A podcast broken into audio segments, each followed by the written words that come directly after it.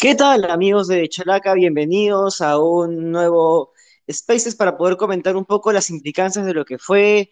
este primer partido de la jornada del sábado con triunfo de Binacional 3 a 1 en condición de visita frente al Sport Boys. Eh, estaremos analizando un poco más lo que fue este cotejo y las implicancias que tiene un binacional que ha sorprendido en, en la consolidación que viene mostrando en esta Liga 1 luego de haber eh, entrado por la puerta trasera en esta temporada 2022, luego del descenso que había sufrido en 2021, y, con un plantel armado sobre la temporada, sobre la hora, y que ha mostrado una sorprendente mejoría, ya no solamente destacando eh, en condición de local en Juliaca, donde se ha convertido en,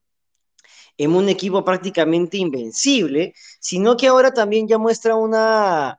solidez que lo ha llevado a conseguir puntos de visita y ahora con este triunfo en el Miguel del Callao de 3 a 1 sobre Sport Boys, eh, pone, pone ya sobre, sobre el tapete poder discutir acerca de cuán favorito puede ser Binacional para, para esta primera etapa de la Liga 1. Entonces, en este Spaces vamos a poder discutir un poquito más acerca de efectivamente sobre el contexto, sobre la actualidad de Binacional, sobre cómo es que viene em,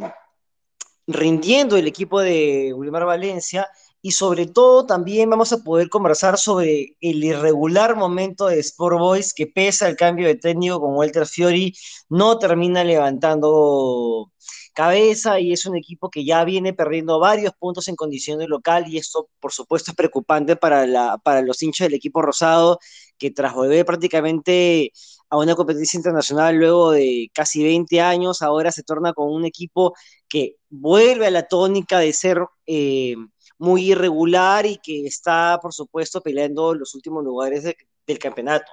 Entonces, para poder comenzar este Spaces, vamos a poder rebasar un poco más lo que fue la ficha del cotejo de este, otra vez, Binacional 3, Sport Boys 1, y para empezar, vamos a mencionar cómo es que se paró el elenco rosado dirigido por Walter Fiori, con Patricio Álvarez en el arco, una línea de cuatro defensores conformada por Luis Garro, Rodrigo Cuba, eh, Claudio Torrejón y José Bolívar. Curiosa pareja de centrales, porque ya saben que Rodrigo Cuba generalmente se desenvuelve como lateral derecho y también Claudio Torrejón como volante de primera línea. Luego hubo una línea de dos, de, dos volantes eh, que estuvo conformada por Luis Cachito Ramírez y el capitán Jesús Chucho Chávez luego dejando más adelante a Luciano Neto, quien erró un penal eh, durante, el primer tiempo, que pudo también haber cambiado la situación del cotejo, eh, y Piero Vivanco, dejando en punta finalmente a Alexis Barco. Una corrección, disculpen, en la primera línea volante estuvo conformada por Jesús Barco y Lucas Chito Ramírez, la línea 3 estuvo conformada por Chucho Chávez, Luciano Nieto y Piero Vivanco. Después, Binacional alternó con un 4-2-3-1, Diego Enríquez en la portería, la línea de 4 conformada por Carlos Caraza como lateral derecho, Nicolás Marota como central por derecha, Jonathan Murillo por central por, la izquierda, Jair Céspedes como lateral izquierdo, luego dos volantes también en la primera línea, Jimmy Gamero y el capitán Edson Auer, luego eh, la línea de tres volantes de más ofensivos con Huber Crespa, que fue el autor del primer gol del partido a los 15 minutos, Después Víctor Cedrón y Andy Polar, dejando en punta a Janio Opósito, quien también fue el autor del segundo gol eh, ya al finalizar casi el primer tiempo. Y bueno, vamos a poder analizar un poquito más de lo que fue. Así que quiero darle el pase a, Diego Morales, quien fue justamente el encargado de cubrir las incidencias. Y yo quisiera preguntarte, Diego, tú cómo viviste el partido y qué impresión te dejó este, categórico triunfo de Binacional en condición de visita y que nuevamente lo, posiciona momentáneamente como el líder del torneo de la Liga 1.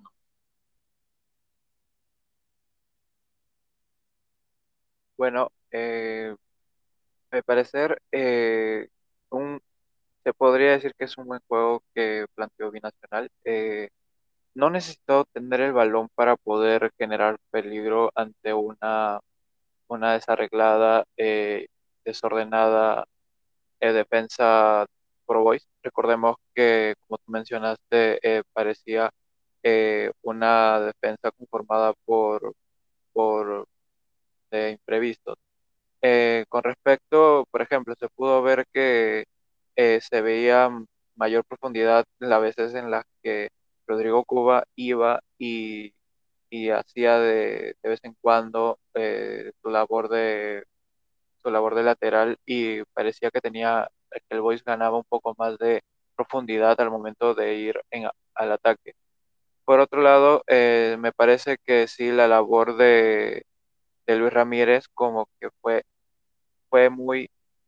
fue muy no se ha visto muy reflejada en lo que en lo que pasó en el, en el partido, si bien la transición del, del balón fue fue fue para el Boys. Eh, siento que esa- esos balones eh, estuvieron lejos de Luis Ramírez, quien estuvo en, por ratos del partido fuera de, fuera de,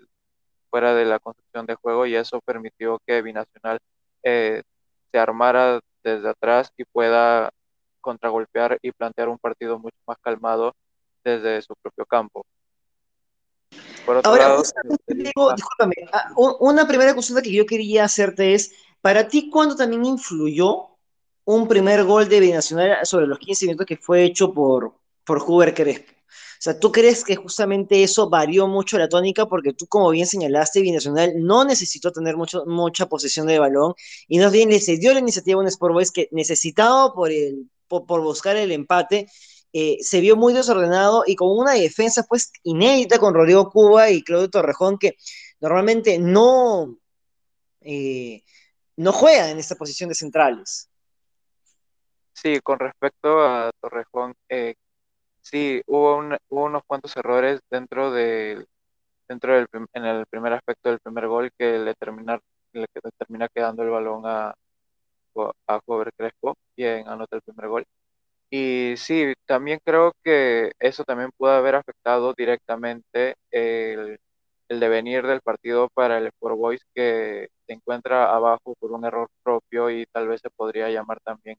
infantil de alguna forma. Y también me parece que en el segundo gol el también llega por medio de no un error no, no un error de la defensa en sí, sino también tal vez de un, de un error arbitral, porque recordemos que antes de que antes del gol de Janio Opósito, eh, el balón le llega a rebotar en la mano, en el brazo a, a Víctor Cedrón y el, y el árbitro del partido no, no sancionó la mano o no se pudo dar cuenta de la mano. Y, y esto eh, puede ser, pudo haber sido muy determinante para que el partido sea aún más cuesta arriba para Sport Boys, que está en, que en estos momentos se encuentra en una delicada situación con respecto a la Liga 1. Y también recorremos el infortunio que tuvo Boys al, al haber errado un penal de Luciano Nieto que también pudo haber significado el 1-1 y ese, eh, ese hecho también desencadenó mucho en que el equipo rosado se desesperara aún más y ya con ese 2-0 que como bien comentas fue una, con una jugada bastante polémica de, de Opósito, terminó por, por complicar al elenco rosado. Ahora, ya si hablamos del, del equipo dirigido por Walter Fiori, eh, Boys no termina de poder consolidar un juego y lo preocupante para los hinchas rosados es la cantidad de puntos que viene dejando en condición eh, de local. ¿Tú cómo viste eh, el accionar de Boys para este partido que no termina primero de rondear un, un once fijo en el cual uno pueda decir cuál es la columna vertebral y que tiene individualidades que no está rendiendo por el nivel esperado? Sí, eh, en comparación al, a la campaña del año pasado, eh, Boys no tiene una, un esquema táctico definido. Esto tal vez se debe también por el, el accidentado inicio de año que tuvo, pero también eh, creo que una de las principales razones por las que Boys no pudo construir juego hoy día fue por el hecho de que el balón o el posicionamiento de Luis Ramírez no estuvo tan en, construir por el medio. Lo hemos visto más en labores de, en labores de, jugar por la banda o jugar este hacia los extremos que en, en vez de provocar provocar circuitos o que el juego fluya a favor de Boys, terminó este desordenando aún más a un equipo que no se encontraba, no encontraba una brújula o un camino que podría llevarlo a,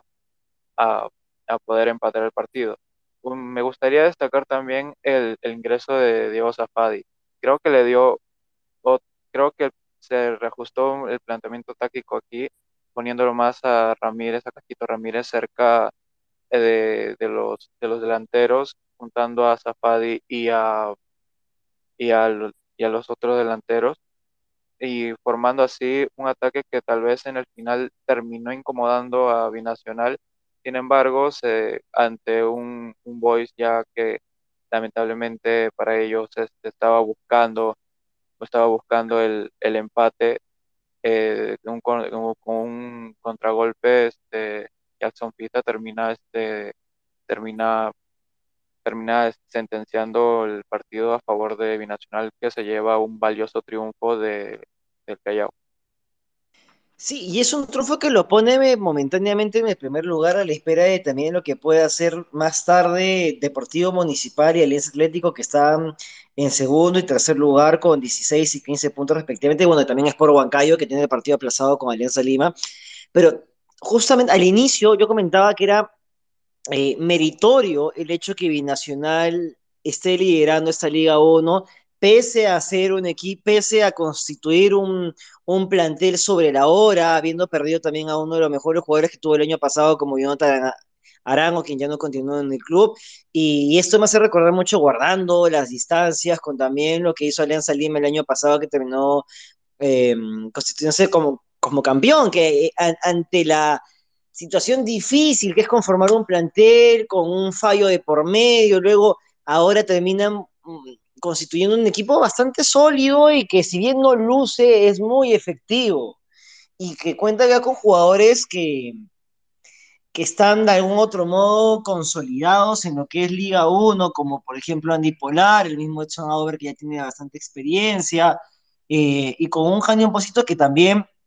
pese a no ser uno de los delanteros que a mí particularmente me gusta, es un delantero que, que está aportando bastante al equipo dirigido por, por Valencia y que tiene jugadores, por supuesto, interesantes también, como, eh, como el mismo Jackson Pita, que, que ingresó en el complemento y que terminó convirtiendo en el tercero. ¿A ti qué, qué impresión te deja Binacional en este...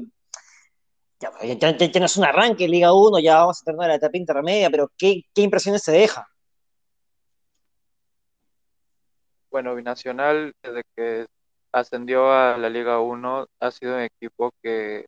se ha demostrado que es, se hace muy fuerte de local y, y tal vez si, si en otras campañas algo que siempre debió fue el hecho de que no podía sacar resultados eh, de visita. Creo que en esta campaña, hasta el momento, está sacando resultados que tal vez lo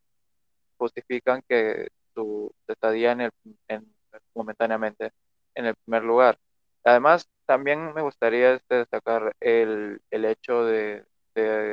de, la contratación de un jugador como Pobre Crespo. Es un jugador que, que si bien este, no al momento del inicio del, de la liga no, no era una de las figuras resultantes, creo que con el pasar de los partidos está volviendo una pieza fundamental en el esquema táctico de Wilmar Valencia para el, en el frente de ataque acompañar a Jane Opósito y a Andy Polar. Creo que también sería una grata revelación dentro del, del, fútbol peruano, ya que es, es una es una funciona muy bien dentro y se complementa muy bien y justo esa, le da equilibrio a esa banda derecha en, la que también se puede también tiene muy buen, buena lectura táctica en lo que podría ser lo defensivo, que al final ayuda mucho en eh, a Nacional a sacar los resultados de, la, de afuera de visita. Sí, coincido contigo cuando tú señalas que Huber Crespo es una de las grandes revelaciones del campeonato. Bueno, Huber Crespo es un jugador ya experimentado, con un gran paso, o sea, con un paso por Copa Perú, por Segunda División, eh, y que uno puede identificar mucho con Alfonso Ugarte, con Credit Corp, eh, pero sí, está teniendo una muy buena performance y como dices, Andy Polar encuentra un socio para poder construir juego, que es algo que actualmente, si analizamos otra vez a Sport Boys,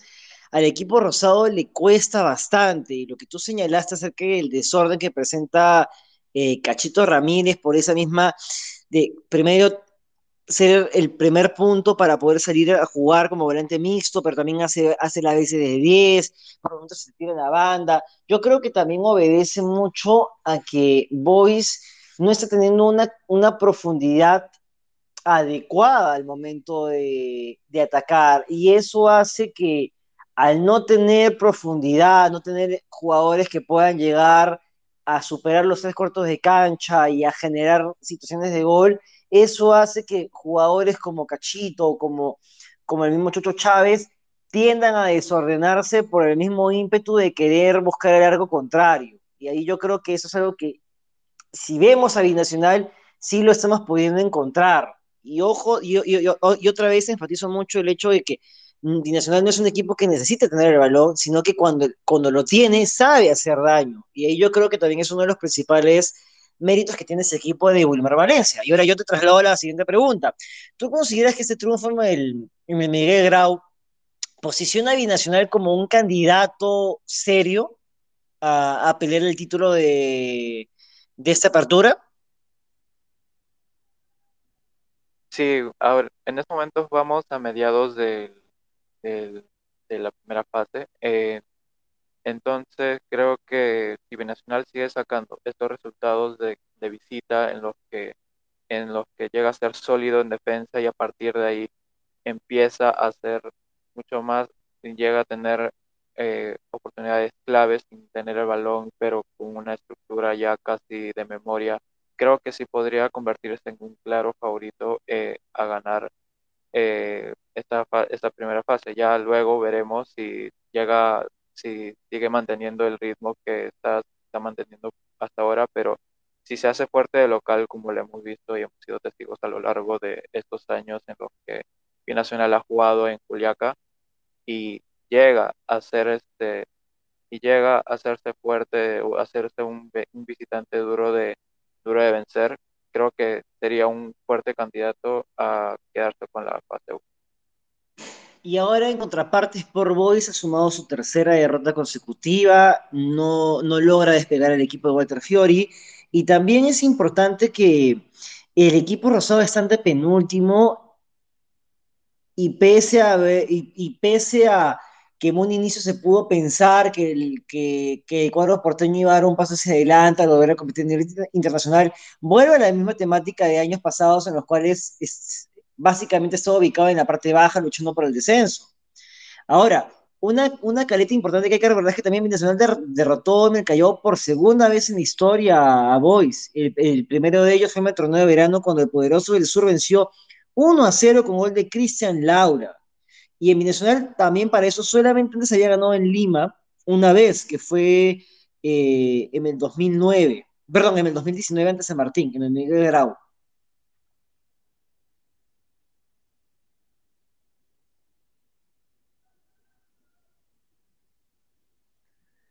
Eh, así es, eh, parece que parece que Binacional eh, siempre ha, ten, ha, tenido esta tendencia a tal vez sacar resultados dentro de, de dentro, de, dentro de su localía y cuando salía afuera le, le costaba sostener esos, puntos que le podrían permitir tener una competencia constante en los primeros lugares. Ahora, es, es bien claro lo que se señala que que cuando viene a, cuando viene a Calima o al Callao eh, siempre siempre rasca puntos o se lleva una, unas victorias que, que si bien este no son, cl son claras eh, es probable que termine siendo eh, fundamentales de aquí a, a, lo que podría ser un, un futuro candidato a quedarse con el título. Correcto. Ahora, ¿cómo por favor puedes analizar también la labor de la corteta arbitral con un polémico fallo que no, no se advirtió que fue la mano que desencadenó en el segundo gol divisional de Jaime Opósito? ¿Con cuánto la calificaste y cuáles fueron los principales highlights que podemos señalar de ellos? Sí, la,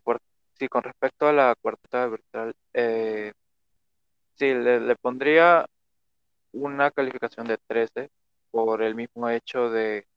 que un error un error de en el segundo en el segundo tanto de binacionales se pudo haber significado eh, en ese tramo del partido como que poner muy cuesta arriba un duelo que tal vez, este, si bien no, si bien tenía una tendencia que Binacional ampliara el marcador, este también le quitaba la oportunidad a Sport Boys de, de igualar las, igualarle el encuentro y quién sabe, tal vez este voltear el marcador, pero eso ya son suposiciones que ya no vienen al caso. pero sin, sin embargo, luego en el episodio del,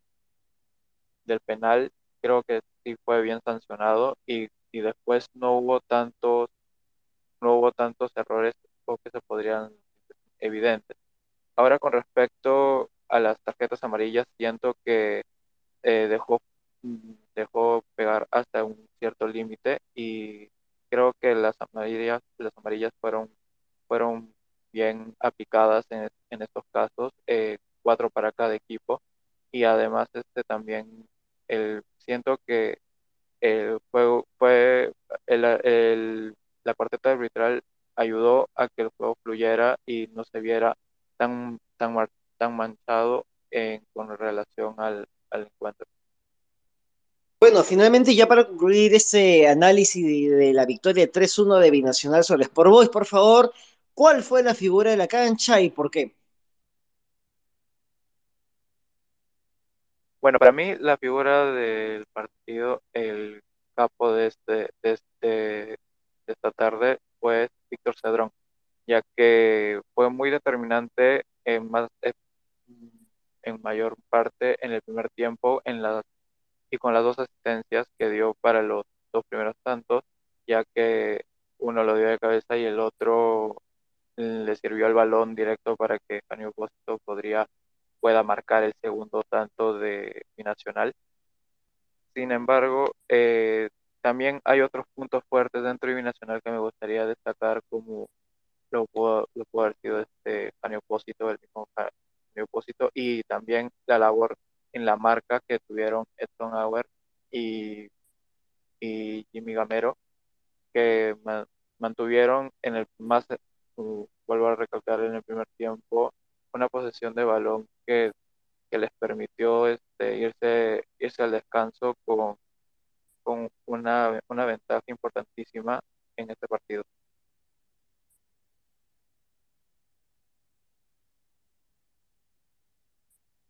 Perfecto, Diego. Muchísimas gracias a todas las personas que nos han acompañado en este space. No se pierdan igual el análisis de toda la fecha que vas a seguir de Chalaca en esta nueva fecha de la Liga 1 y con nosotros será hasta una próxima oportunidad. Que tengan un buen sábado y aprovecho para saludar a dos integrantes de Chalaca que hoy es su cumpleaños, como Roberto Castro y Aldo Ramírez. Con nosotros será hasta una nueva oportunidad. Hasta luego.